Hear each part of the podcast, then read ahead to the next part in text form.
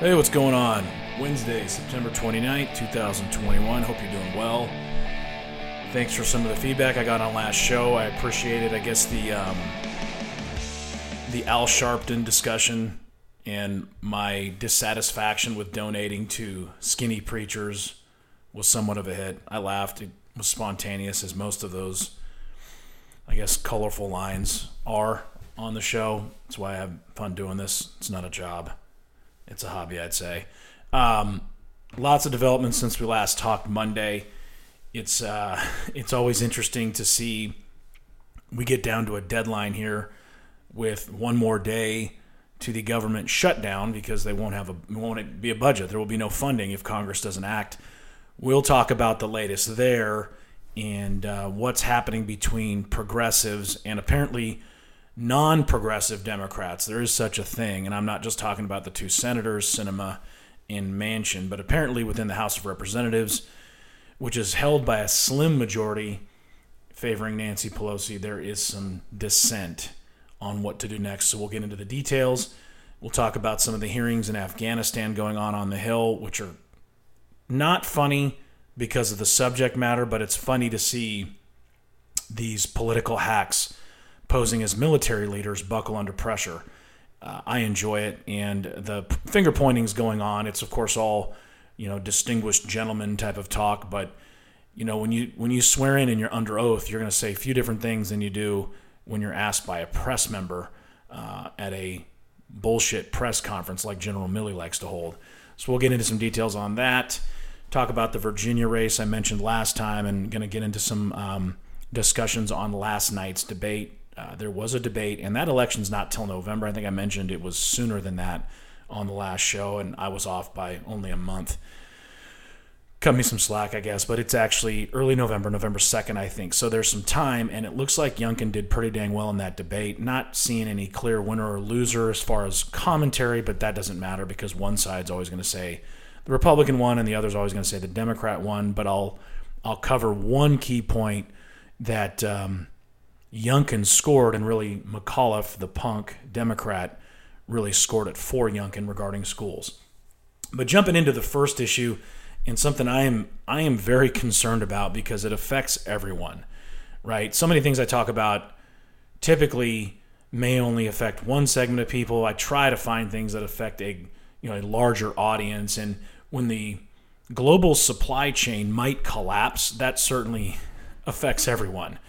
I mean, that's everything being shipped to us, everything we use on a daily basis from gasoline to all the things that depend on gasoline and oil to move, to be made. And, you know, COVID is improving. Every time I check the cases, and I'll pop over to the website here in a second or maybe sometime during the show.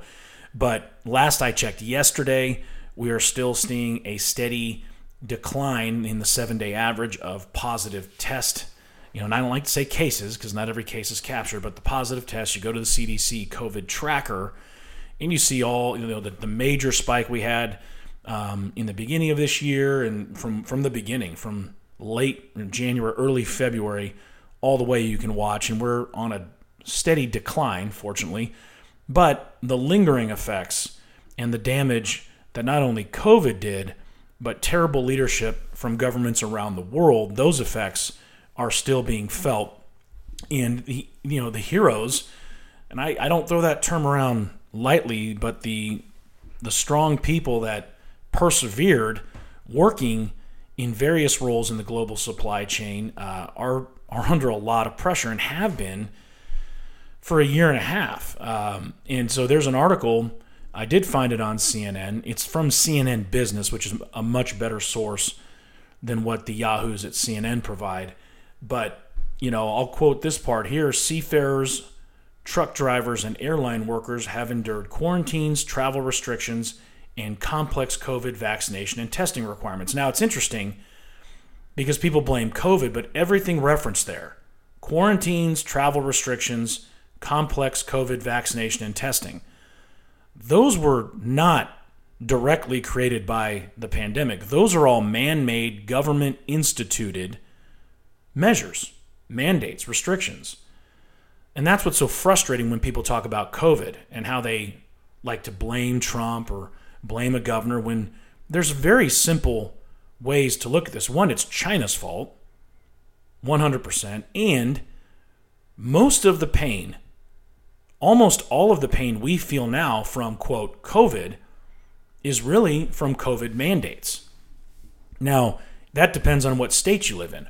I know people in more red states that don't wear a mask ever. And the only time they have a mask on or they have to wear one is during air travel and at the airport. But behind the scenes, and again, I mean, really behind the scenes, are all of these workers around the world that are living on ships, literally, not just for the couple months or the month they're at sea, but now because of the bureaucracy of paranoid, poorly led governments, not just that in the United States, but around the world, including places like Japan, you have these poor people at sea for months at a time and not allowed off of a ship, even if they're vaccinated, for some much needed shore leave. I mean, think about it. They are on a boat. And these people signed contract extensions that they weren't planning on signing when the pandemic hit. There, there's some real bravery and courage in how they stepped up. If you remember how we knew nothing about this virus, these these workers from the truck drivers to those working on these ships to the loading docks, everything, they stayed at it. And yeah, they were paid, but imagine leaving your family in these uncertain times and hearing maybe that someone got sick if you work in the Philippines. And these merchant uh, vessels are popular places of employment for, uh, for Filipinos. And your family member gets sick in a third world country, and you find out about it, what, in an email? And you're out to sea thousands of miles away I my hats off to these folks. Well, now they're getting no break when they should be getting a break. It goes on. Global su- supply chains are beginning to buckle as two years' worth of strain on transport workers take their toll. Now, this is from the UN General Assembly International Chamber of Shipping, and there's some other industry groups along with them that warn a global transport system collapse may be looming. Now, that if that were to happen, I mean, we're already feeling strain there are already upwards of 60 ships just waiting for an open dock out outside of the bay in Southern California, whether it be Long Beach, Port of Los Angeles, San Diego. That is where the majority of our shipped goods come into the country and they're backed up. And then, even when these ships are unloaded, I talked about this Monday, the crates, the containers that need to get on a truck and go to a train and make it to their final destinations, they're sitting there. Now, I imagine because there are brilliant people, I know a few that have pretty powerful jobs running these these dock operations, these port operations. They're software and smart people prioritizing what gets shipped, right? Once something's unloaded, perishable items that need to be cooled and immediately transported in a cooling environment or cooled environment, they're prioritized. So all these things are happening if it's a dry good, if it's something that can handle sitting out in the sun inside a shipping container, it's going to be deprioritized. And that's what affects us. That's what we're seeing right now in grocery stores and all kinds. I mean, I have a vehicle part, a small, simple vehicle part that a dealership service center normally has on the shelf five, six, ten deep. And I have waited three weeks, three weeks for that part. The part costs like $65. But without it, I can't confidently drive my vehicle. Now, I'm not complaining. That's easy. I can make it. Think about the people that are suffering trying to get that part to me.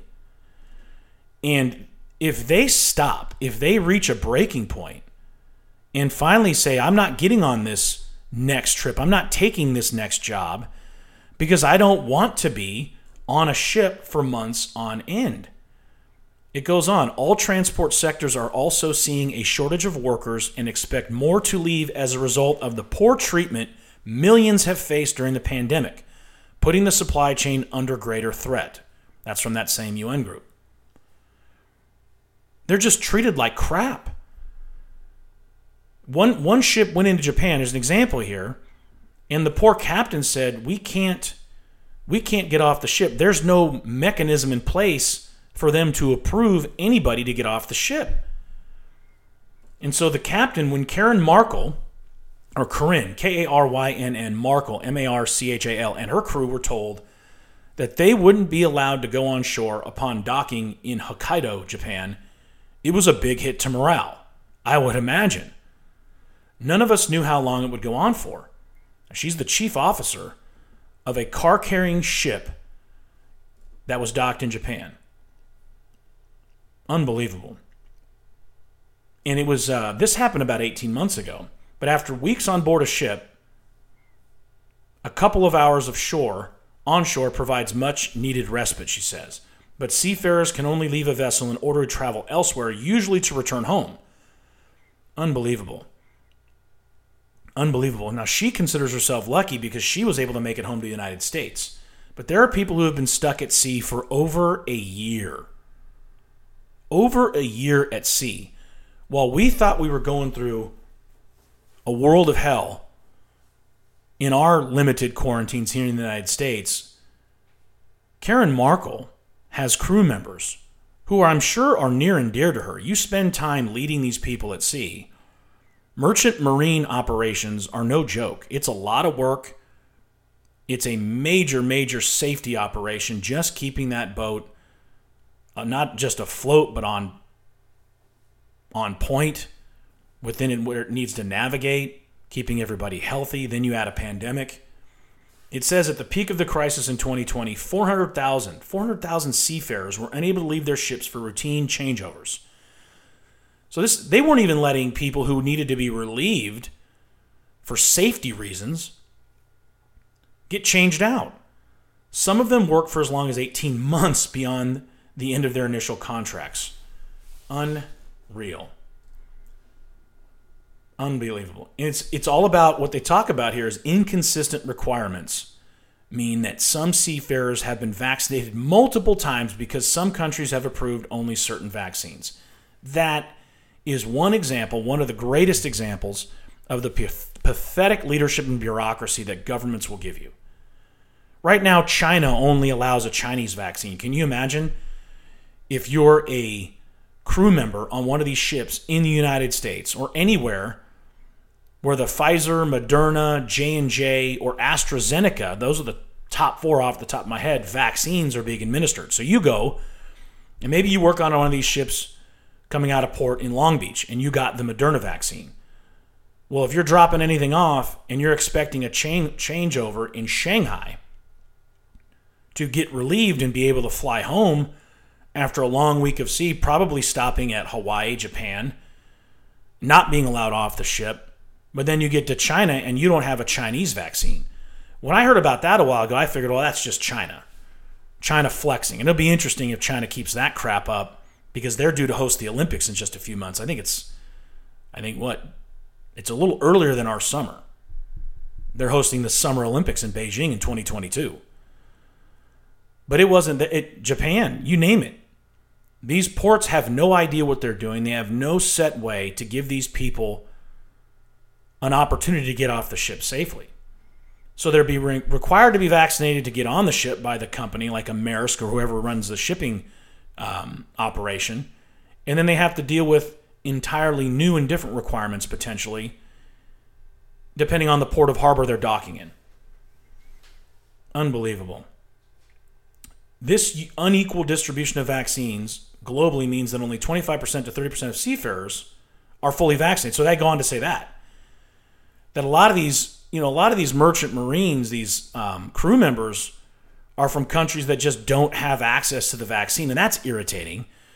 Because for me, I feel that responsibility falls on the private companies employing these individuals. So it's not just that they're not vaccinated with the proper vaccination, a number of them aren't vaccinated at all. And so they're expected to go months and months, up to a year or more, living on a shipping vessel. And let's come on, these are these aren't even decent motel room accommodations. And so the domino effect of this, people are breaking, they're wearing down.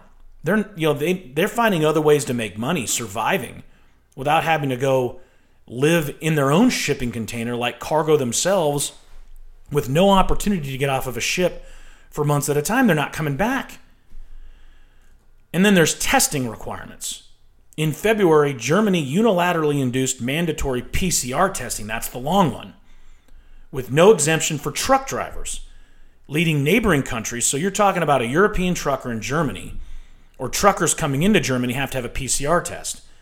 This led to neighboring countries, including Italy, to impose similar restrictions to avoid having thousands of drivers stranded in their own territory. You have all, I mean, you're looking at the entire European continent. If one country arbitrarily institutes some kind of strict policy for someone that needs to drive a truck across multiple nations in Europe, then unless everybody gets on board, that driver is toast. So's the company needing him to ship goods, so are the companies needing to receive his or her goods. Unbelievable. This measure in Germany affected thousands of truck drivers, particularly on the Brenner Pass between Italy and Austria, forcing these guys to queue, meaning line up and wait in sub zero temperatures. Remember, this was back in February with no food or medical facilities. It, they're reaching their breaking point because the rich elitists running the show, we know it's all leftist liberals in Germany, pretty or in Europe, pretty much. They can't get out of their own way because they're so invested in the power they have with COVID restrictions. They see no way out of it. They can't just let up and let these people work. Prioritize them to get vaccinated. If you're going to rest- if you're going to impose anything, tell the companies that want to ship goods in your country to get the employees vaccinated. Hell, your United States is doing it to hospital workers. Anybody can get their hands on, every federal worker.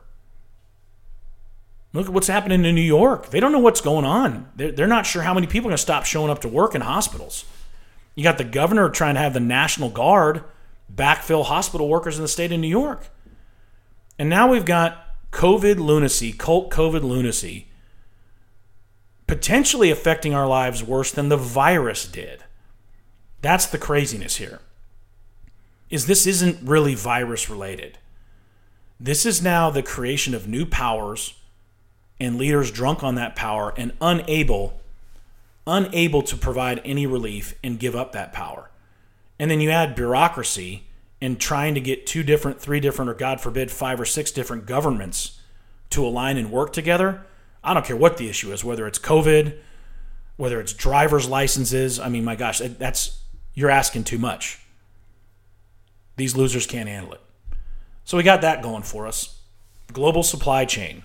More and more supplies are going to have more difficulty getting here because of our liberal friends and their irrational fear of what's becoming an extremely manageable virus unless you're super unhealthy and you have pre existing conditions, which I'm sorry, a lot of viruses will mess with you pretty bad.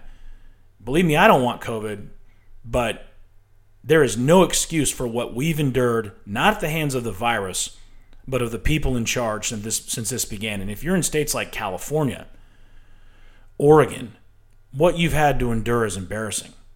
And I'm sorry for you. But then you think about, as bad as it can be, think about these poor people stuck on vessels driving trucks, unable to get to their families, unable to get relief. And in this case, in Germany and around Europe, unable to eat and freezing their asses off months ago because the paperwork wouldn't line up and they couldn't get supply. I mean, how much waste too in supplies caused by this? Disgusting. Let's move on to the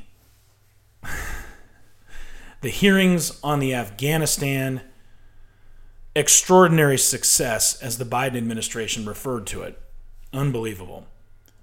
So today looks like it wasn't just Milley Lloyd Austin, the Secretary of Defense, also testified. And I'm not going to get into too many details there. But when asked about how things went in, in discussing the timing of evacuations, which was terrible, Lloyd Austin says it was a State Department call. so he's bus tossing the Secretary of State, was it Blinken, who's had some rough rough hearings. He's the one that did it via televideo or video conference, his first one when he was right down the street. He got called out for that. Unbelievable.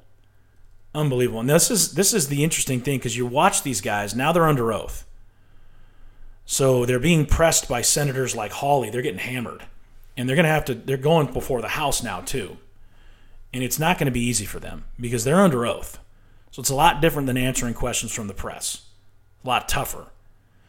And it's amazing if you hear Milley, you know, Dan Bongino caught this. He's a contributor at Fox News. He's got his own radio show. I really like the guy. Former law enforcement. He used to be Secret Service, actually. He pointed out yesterday when Milley, the chairman of the Joint Chiefs of Staff, was meandering his way through his testimony, in the beginning, he was talking about referencing decisions made that led to bad things happening, and he was only advisor, which he is. The chairman of the Joint Chiefs of Staff has no command authority. That was changed in the 90s. But, and he is an advisor. But at other points in his testimony, he talked about his direct command authority. So he's all over the place. And the funny part, that's the real big news I didn't mention yet, is that Milley and others, I'm not sure if Austin said it, but Milley said and he's not the only one that he recommended to President Biden that we leave 2,500 troops behind. And Biden, in an interview with George Stephanopoulos back in June, I believe, said he absolutely did not hear that, that no one told him that. Now, he did add that I recall. If Joe Biden says that I recall after saying he did or didn't hear anything, that can cover a lot. because he could deny hearing anything that he recalls because I don't think he's capable of recalling anything or much at all. But it's interesting because Biden, who pulled everybody out before making sure civilians, American civilians, and those who helped us, before making sure they were out safely, Biden ordered his military, advised by Milley, to pull everyone out. Now Milley is saying that he recommended that 2,500 troops behind. Cover your ass much, dude? You go back to the last time Biden was pressed for that. He said, uh, No one told me that, that I recall. Interesting. I think Biden's bullshitting. I think he knows enough to know that he was probably told that. And he said, I don't want anybody there. I want all American troops because I want to be able to say that on the 20th anniversary of 9 11 that no more Americans are there, that Afghanistan is peaceful, that we handed it over to the Afghan army, and I am fantastic. And Biden needed that political boost. And boy, did it backfire. I think saying it backfired is the understatement of the year and probably 2020 for a long time. It backfired in the most horrible way. And now Milley's denying that he supported it and saying he should leave 25 we should have left 2500 troops behind. That's incredible.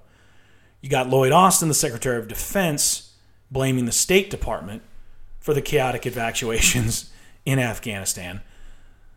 What you're seeing is an investigation not into one specific event, not into one specific botched operation that not only is still ongoing, that killed innocent people in a botched drone strike. What we're really seeing is an investigation and a hearing on what poor leadership looks like or what no leadership, a lack of leadership looks like. And once you start dissecting into an organization, whether it's the military, the White House, the Pentagon, or all of them, once you start putting the light of day on these organizations and you start looking at who's in charge and who made decisions, you will not see anybody take responsibility. This is what the swamp is. These are all swamp monsters. This is what came back with Biden. And I, I can tell you right now, Trump had no idea how much swamp remained after he was inaugurated. He had too many holdovers, and they're still there in the CIA, in the FBI, the DOJ, in the Pentagon. These bloated military guys who can barely fit into their uniforms, paper pushers like Milley who never served in combat, they're not leaders. They're politicians. And because of that, they're cowards. And now they're under pressure and now they're pointing fingers. They don't want to take responsibility. Milley's response to being asked to resign is even more disgusting because he talks about it as being some kind of something you don't do in the military because it's against his duty. He went down that road when really, dude, you could just retire. You step down right? Maybe you don't resign, you stop making decisions because you're a total screw up. because a horrible thing, a number of horrible things happened under your, under your watch. They continue to. And maybe some of them aren't your fault, but you're in charge and the phrase the buck stops here has to apply. It can't apply on Monday and not apply on Tuesday. It either applies universally or it doesn't, and we know it does. That's what leadership is. It happened under your watch. And the way it works in DC is if you serve at the privilege and the luxury of the president, at his wishes, then typically for something like this, Afghanistan and people still being stuck there, and all of the things that happen due to that terrible evacuation, what turned into a retreat, you step down. You are the one that falls on the sword. It happens. It's happened to some good people in D.C. I'm not saying Milley's one of them. I don't. I don't see a lot of good from him. They pressed him on his itinerary on Monday, or was yesterday. He's been testifying all week. And it's great because they have his schedule.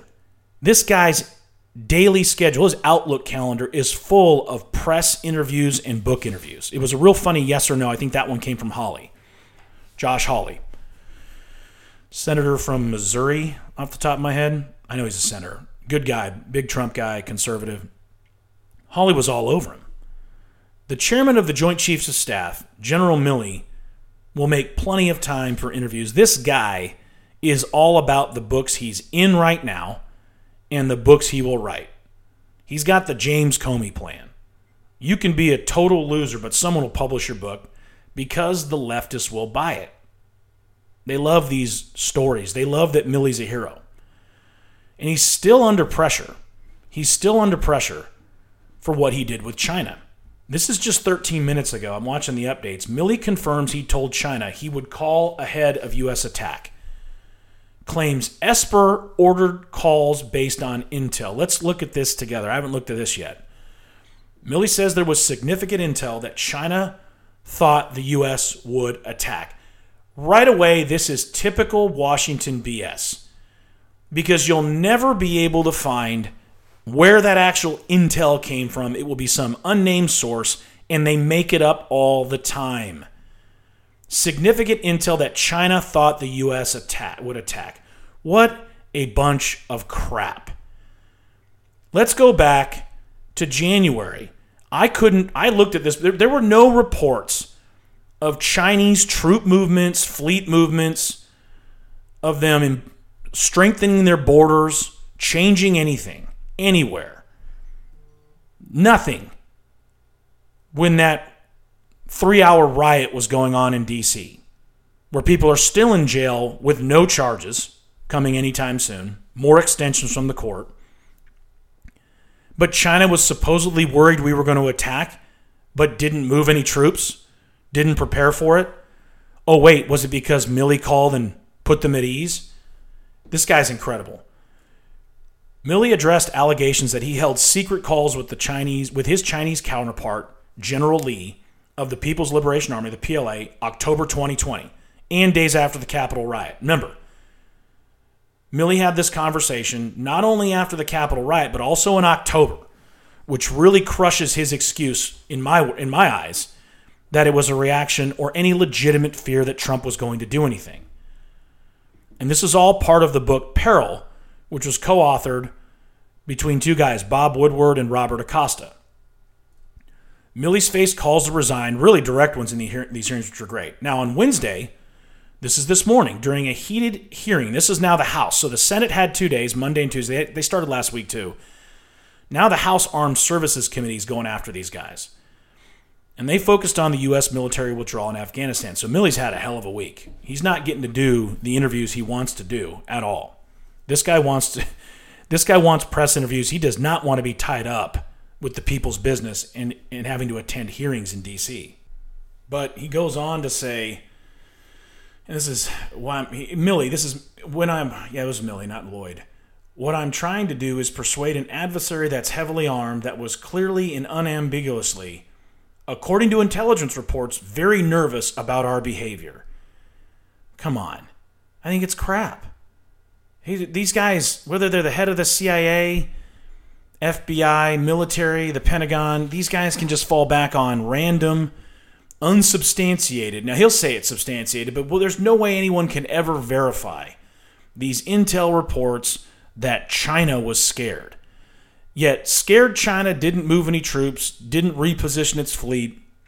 There was no general traffic over any major intel communique, any anything going on that indicated they were worried. Because if China's worried, if we're worried, we move our troops, we move our fleets. It's a message. It's not hostile, even though like people like North Korea say it's hostile. It's not. It's a message. It's a response, but really more a message saying, hey, we're worried about something. We don't like what you said, China, about Taiwan. We'll reposition our Pacific fleet. We might take a few more flight sorties a little wider than we normally do.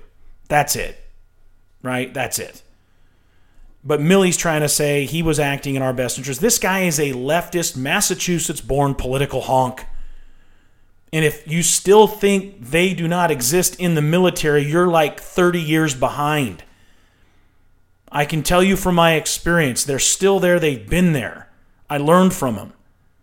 They're academic, leftist, extreme liberals. They look at the military as a grand social experiment. Yeah, they'll tell you they love their country. They do love our country, but they only love it when it's the way it is for them. And they want to change it. They are progressives. But there's nothing, there's no progress in what they want to do. They want to degress, right?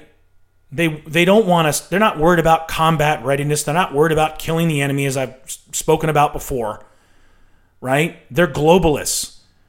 So a guy like Milley, who's a globalist, doesn't think anything of calling our biggest rivals top general and tipping him off.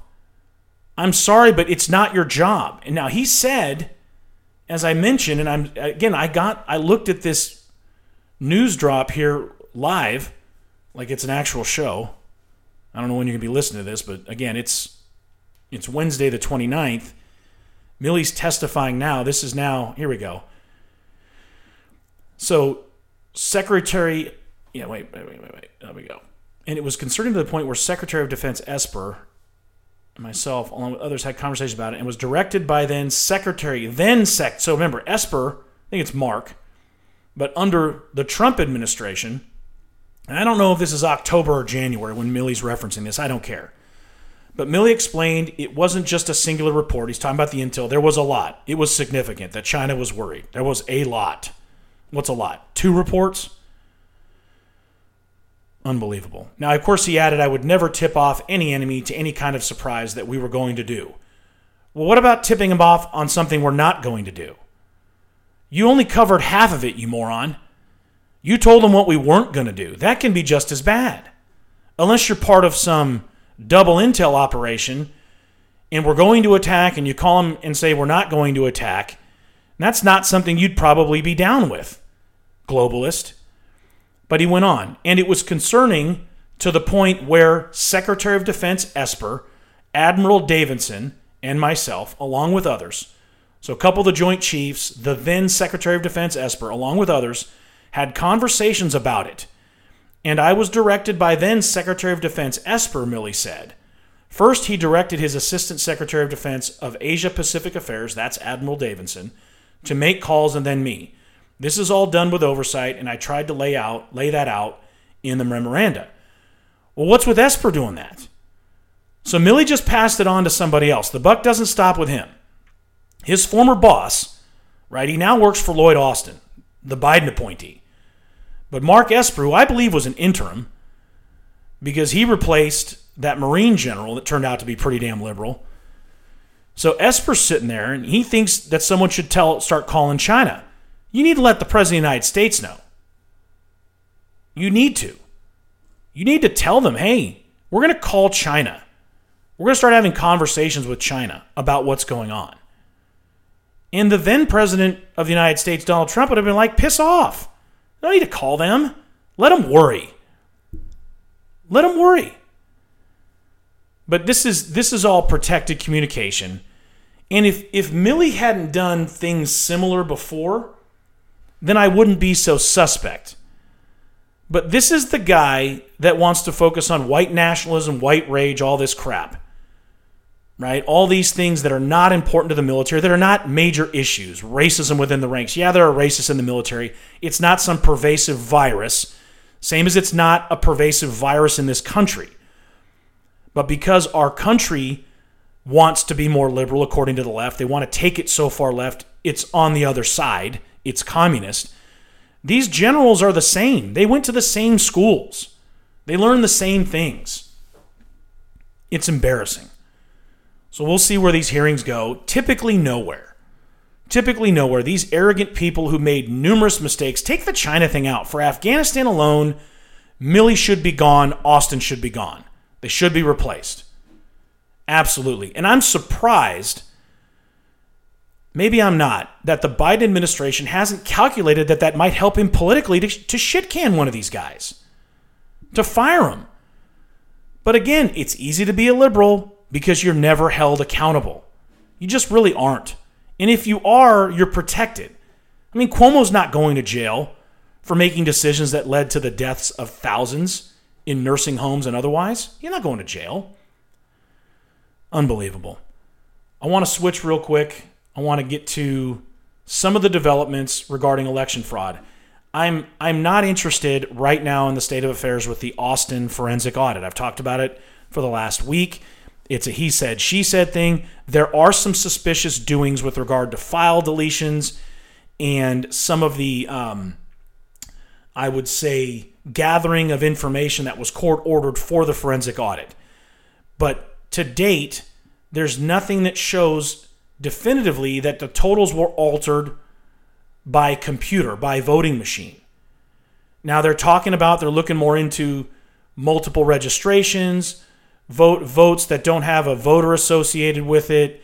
I've seen a number of data experts refute it pretty simply. It's heavy stuff. You have to be a and unfortunately our voting system is not that simple. It's just not. When you get into registrations and the different types of ways you can vote, it can get pretty complex. But I will report something regarding the forensic audit in Arizona if it is conclusive in any way, and it's still ongoing. Now, there is something interesting that happened in Georgia, and they, you know, the right wing sites will say it's a huge development. I do think it is a development. So they're calling it, like I said, a development. They caught 24 criminal operatives, they're claiming. Again, Gateway Pundit not saying the information's not good, but they like to sensationalize it a little bit. And I don't like to sensationalize things unless they are truly sensational. But they say they caught operatives on video stuffing Dropbox with 1,900 ballots in two days, or in three days. Now, why am I talking about this in detail and not the Arizona forensic audit? My belief, based on what I've read, going back to when I started the podcast a year ago, before taking a break, when I was running this during the whole election crap, I believe the cheating in the operation and the gray area where the Democrats live within with regard to elections is in the actual ballots, not votes, right? That's why they say count every ballot, or when they say count every vote, they're not talking about a voter. They don't care, right? Ballot stuffing's been around since Kennedy won by cheating in Chicago, right? This is nothing new. Democrats then, Democrats now.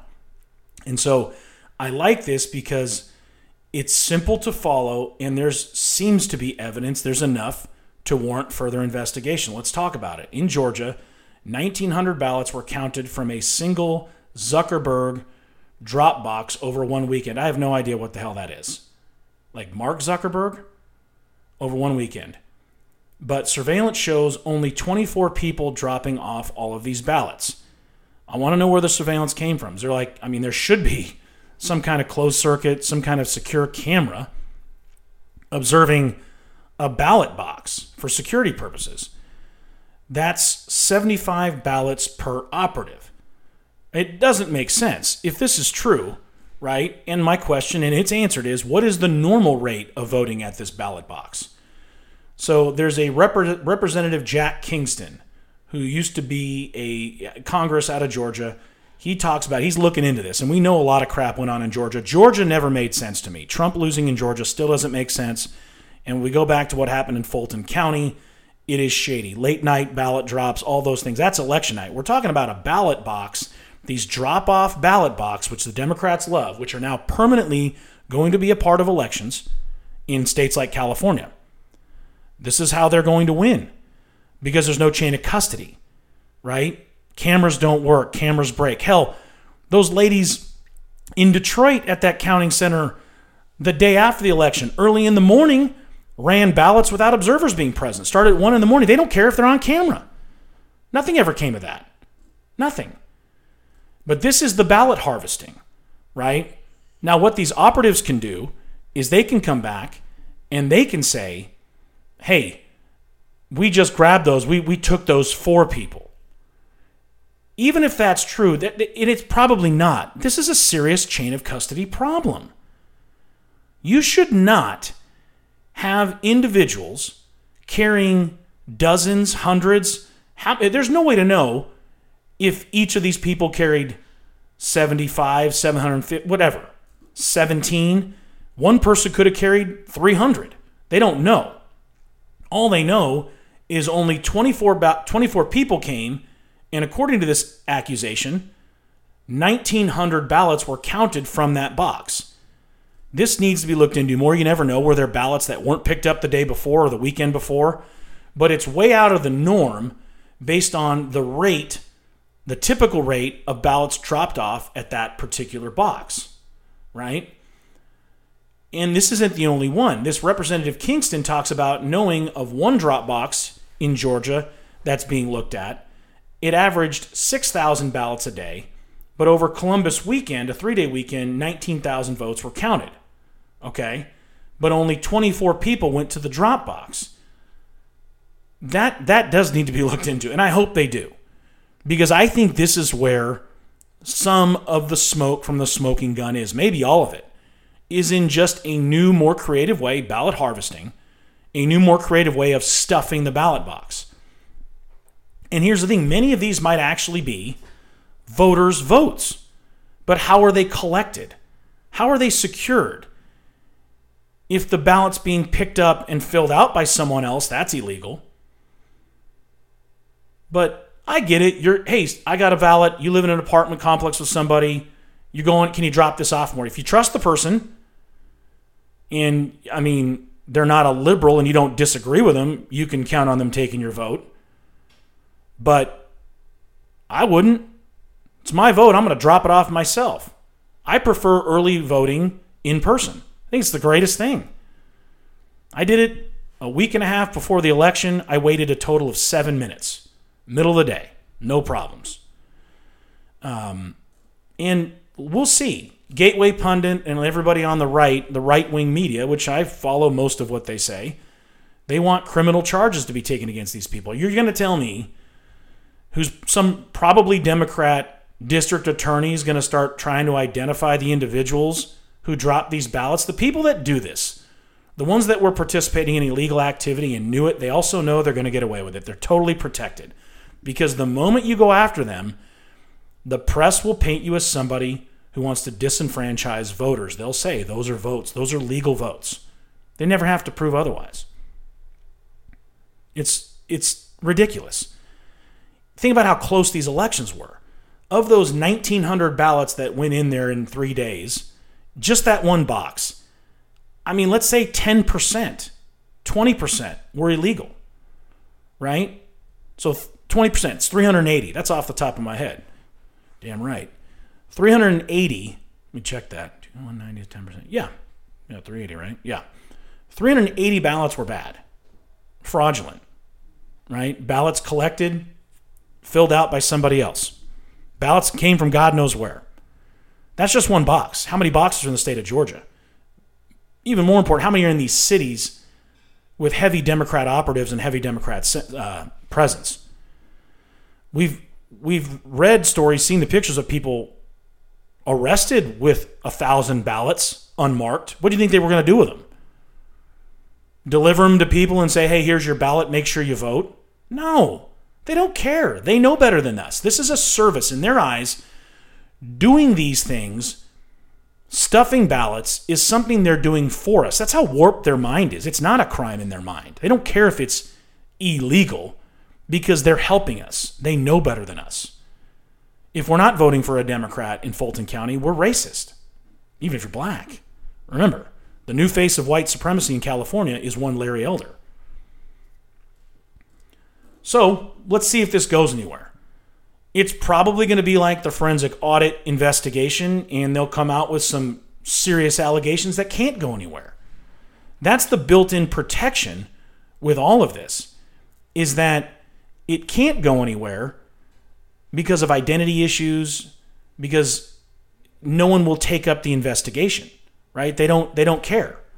Um, when I say they, I'm talking about district attorneys, Democrats, even Republicans who are in charge of these counties and in charge of these elections. They don't want to be looked at. They don't want to lose their jobs. So the chance there's illegality in someone getting caught, this was the case in Arizona. You have conservatives on their board of supervisors that didn't want to touch this. And now, even with some questions coming out of the forensic audit, they want to walk away from it. They want to put it to bed. And they're going to succeed in that. It's not going to be difficult. Um, so we'll, we'll, we'll see where it goes. I'm going to stay with Gateway Pundit for a moment. I do like Kari Lake. She's running for the Republican nomination for governor of the state of Arizona against the Secretary of State, Katie Hobbs. I don't know where Lake's going to stand. She's not a, pol- a career politician. She's apparently a former news anchor person, very attractive woman, very uh, sharp, well spoken. She was on Steve Bannon's War Room, the Steve Bannon from the Trump era. I like Steve well enough, but he is definitely Alex Jonesy at times. I watch his show once in a while, but I don't like to report what he says as news until I corroborate it with at least two other independent sources. So, Kari Lake, who was endorsed by Trump, I'm only talking about her because she was endorsed by Trump. Being on Steve Bannon show is not enough for me. I'm not saying he does a bad job. He is going to go right, even if the story only leans 1% right. He's going to take that hard right without really looking at any evidence. And so Kari Lake is definitely of the Steve Bannon background. She said that she she inferred that Katie Hobbs, the current Secretary of State who was overseeing the Arizona election back in November, she says it's going to be really hard for her to run a campaign. This is a primary. Katie Hobbs is Republican, right? She works for the Republican governor in Arizona who's not running anymore. Um, but she said, Kari Lake said, uh, Hobbs is going to have a hard time running a campaign from behind bars. I mean, Steve Bannon, he laughed at it. He said that's very Trumpian, and it is, but let's be real. One, Kari, you're not Donald Trump, so you don't get to be that Trumpian. And two, she knows, I know, everybody and their mom and their dog knows. The current Secretary of State, Katie Hobbs of Arizona, is not going to go to prison, let alone be investigated for anything that comes out of this forensic audit. It's not going to happen, even if they find something concrete, right? It's not going to happen. They're not going to decertify anything. That election is over. The Democrats knew that time would be on their side. They knew that if anything was found, it was worth the risk because Orange Man is bad and that if anything was found or there were allegations, which there were 5,000 and up from people willing to write sworn statements under oath, doesn't matter. They knew that would take forever and that the press would help them destroy those people. But I wanted to cover it. Kari Lake, K A R I, Lake, is running for governor, the Republican nomination in Arizona. I'd love for her to win. Um, Arizona's weird. Arizona is weird, and I don't think when you look at John John and Q and Jane Q average voter in Arizona or any state, the milk toast moderates, there are still a few. I don't know if this ongoing forensic audit is going to help Republicans in Arizona. I don't. It, it won't if they don't land something big and it doesn't look like they're going to. So the media will be able to paint it as the big lie. That's what CNN and the left call it. It's just part of the big lie. So the longer this Arizona screaming about Maricopa County lingers, the more the press out there and on the West Coast can paint it as a bunch of bullshit, right? As painted as a big lie, as something that is a waste of time and it costs millions of dollars. So Kari Lake and any Republican running for office in Arizona, let's say she gets the nomination to run for governor. I mean, I don't care who gets it. Katie Hobbs, if she gets it, I hope she wins. But if she gets the nomination, Kari Lake, she's got to go up against any opponent from the left that's going to come out and say, look, all the money you wasted. They never found anything. And no one in the middle or certainly on the left is going to listen to anything other than that narrative. So I want it to stop. I, I think the Maricopa County audit, they found things, it should be investigated. They need to stop protesting, they need to stop making noise, they need to focus on the midterms and these governor races, like what's coming up in Virginia and like next year in Arizona. So let's shift gears to Virginia. McAuliffe and Youngkin had their debate. I saw clips of it. Youngkin's very sharp. McAuliffe is very cliche Democrat. This guy goes way back to the Clinton era. He was chairman of the Democratic Party. He's just, uh, I mean, he's a flaming liberal, to use that term. And he is everything I despise about the American left. He's a globalist. He's major pro abortion, major everything progressive, if you want to use the term the way they do. Uh, they had a third party candidate actually have to get escorted out by security. Uh, Chuck Todd, liberal from NBC, was moderating. Didn't see him get too involved. I hope that was the case the entire time. It's not about him, it's about the two candidates. Um, they sparred, COVID came up. COVID restrictions are definitely an issue where Republicans should win on that issue, at least in these elections. Um, Virginia is a very divided state, very liberal in the north. Last poll showed the Democrat McAuliffe having a 58% support lead in that area. Youngkin's got to chip away there. Some say Trump's endorsement of him won't won't help him. They've said that before about these candidates. I can tell you without Trump's endorsement, Youngkin doesn't have a chance. So he has no choice. And he should embrace it. We should embrace Donald Trump in his coattails until the Democrats prove otherwise. And lately, Republicans have trended well in state and local elections this year. I talked about it on a show last week. So don't change the game. Don't turn on Trump. I don't think Republicans want to vote for a candidate that is not endorsed by Trump or certainly anti Trump. And Youngkin is endorsed and pro Trump. At least that's what he says. Now, schools came up. COVID has made it very visible to many. Those of us who have had teachers in the family in California who have had to deal with teachers' unions know how bad they are, know how disgusting they are, know how bad teachers can be, but the unions are the worst and they have a lot of power. And COVID exposed a lot of the power that they enjoy. And schools and COVID restrictions came up. And it's very interesting because not only did he say it once, but McAuliffe doubled down in the debate in saying that basically and then you get hammered for this. So this is the takeaway. This is what you don't want to do in a debate. Whether you win or lose, whether the pundits say you win or lose, you don't want to give some kind of red meat line to the opponent for the press to run with. Now, again, as a Democrat, you're going to be covered more so than Republican. If you remember Mitt Romney, binders of women really hurt him. He talked about him not having enough women in his campaign or on his staff or whatever when he was governor. And he talked about we had plenty of women candidates, binders of women.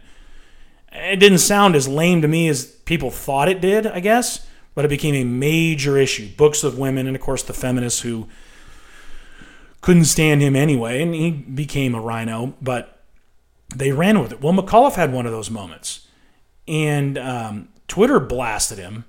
And it's interesting, he said in the debate, I don't think parents should be telling schools what they should teach. I'm sorry, public schools are run by taxpayer dollars. Private schools are run by direct by the family's dollars. Either way, whatever school your kids go to, the parents should certainly have a say. But here's Terry McAuliffe saying, I don't think parents should be telling schools what they should teach. This at the same time, there's something going on in the backdrop. Apparently, there's like porn like material been found in a school in Fairfax, Virginia, and parents are flipping out about it. So Terry comes out and says he doesn't think parents should have a say. This is one of those things that could turn some voters with COVID restrictions going on, with the draconian practices of blue states, which Virginia is right now, uh, there are some people that are looking for a change that want to get back to a normal life that people in red states are enjoying. These people got the vaccine, they're willing to wear a mask, some of them, but they're getting tired of what's happening in schools and their kids suffering for it. And a lot of them are getting their kids vaccinated and it's not doing them any good. But Republicans and some Democrats tweeting things like parents are in control of their are in control of their kids, not at Terry McAuliffe. Never.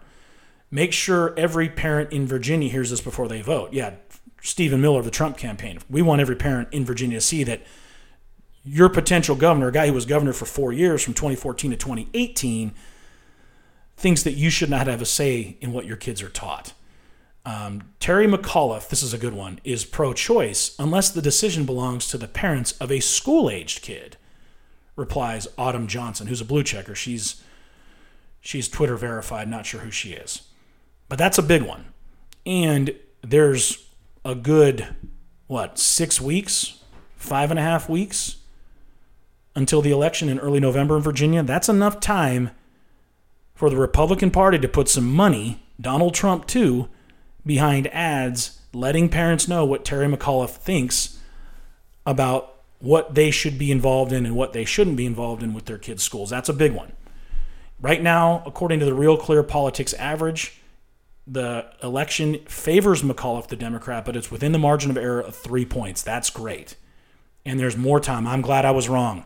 I thought the election was like in two weeks or next week. It's tightening, it's trending towards Youngkin, the Republican, and it's close.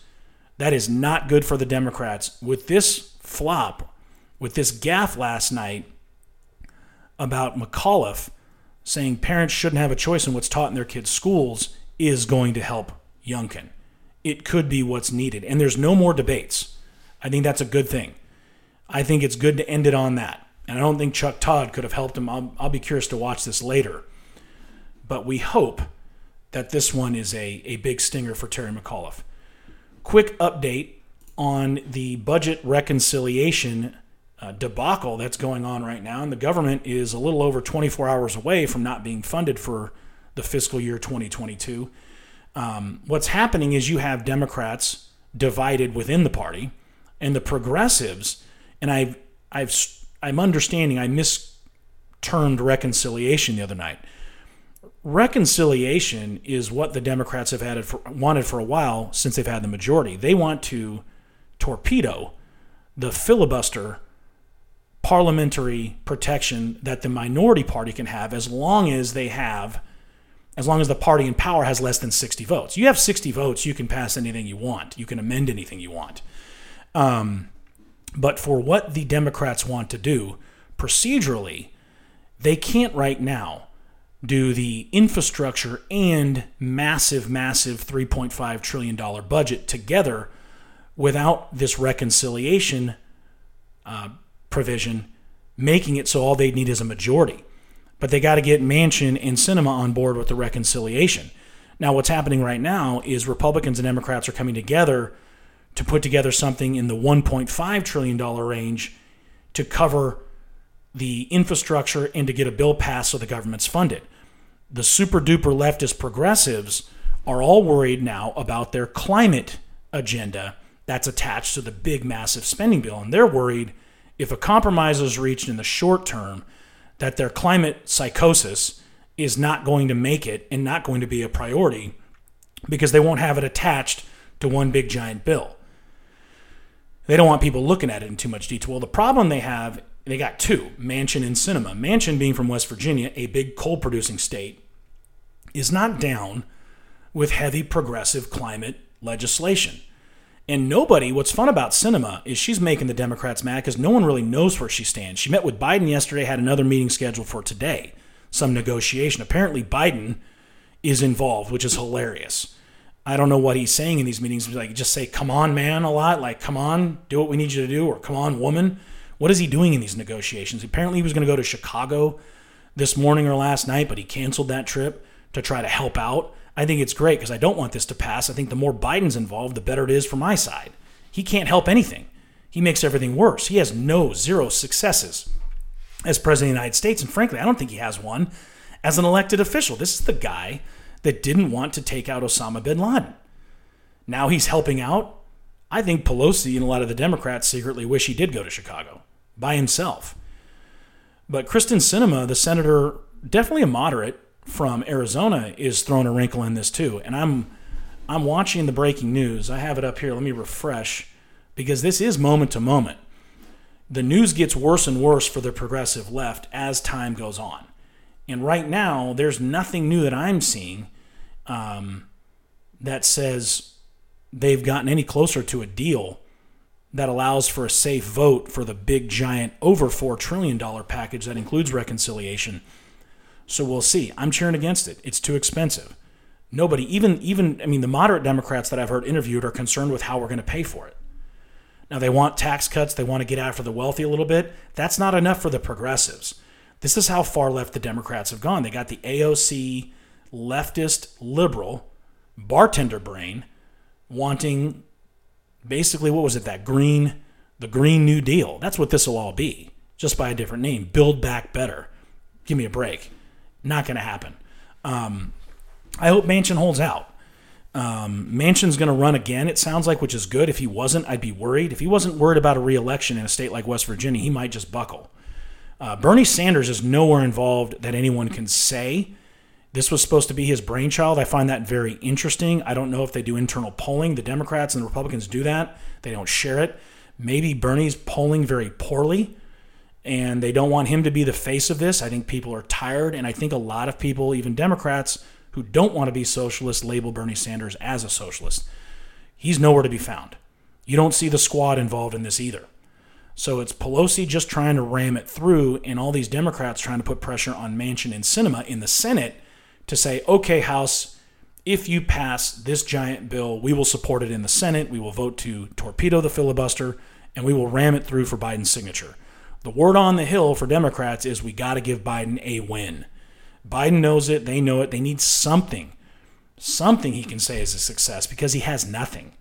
COVID vaccination slowed down. All the things he said he was going to do, they have not been done. So we'll watch it. Um, last thing I want to talk about is ABC had an interview with Obama. And Obama and the border has always been an interesting issue because Obama, his administration, deported a ton of people in the eight years he was president. He was like deporter in chief by nickname. And ABC interviewed him about the current crisis, which is going to get worse. Thousands more are waiting to come from Haiti. They're on their way. And thousands have already been let into the country with this stupid promise, according to Jen Psaki, that it won't be long and she was referring to people that'll be here up to two years. So they, they're just letting them in when they can. Well, Obama had an interview with ABC a couple days ago, Good Morning America, and he said open borders are unsustainable. Interesting.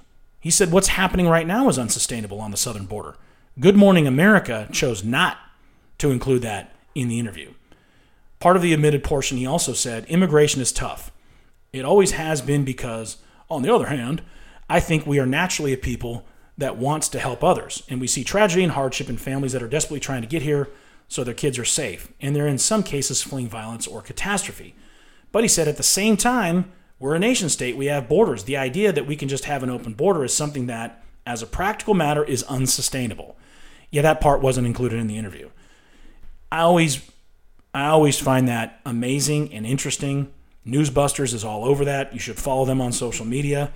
Totally deliberate, totally a nod to help Biden out because Biden wants to be Obama Jr. and he can't have Obama out there saying anything negative about what's going on or anything negative about Biden's and his administration's poor leadership. So, um, of course, he did. They did air some parts where Obama slammed Republicans for not passing comprehensive immigration reform, and um, other things there. So ABC, just as bad as the rest of them, always doing their part for the left. Uh, long show. She went over an hour, had a lot to cover. Um, hope it sounds good, came through okay. I had to break it up a couple times, but um, have the right equipment, so we should be fine. Thanks for listening in. I'm going to try to be back tomorrow. I'll definitely be back a couple times this week. Take care of yourselves. God bless, and we will talk to you soon.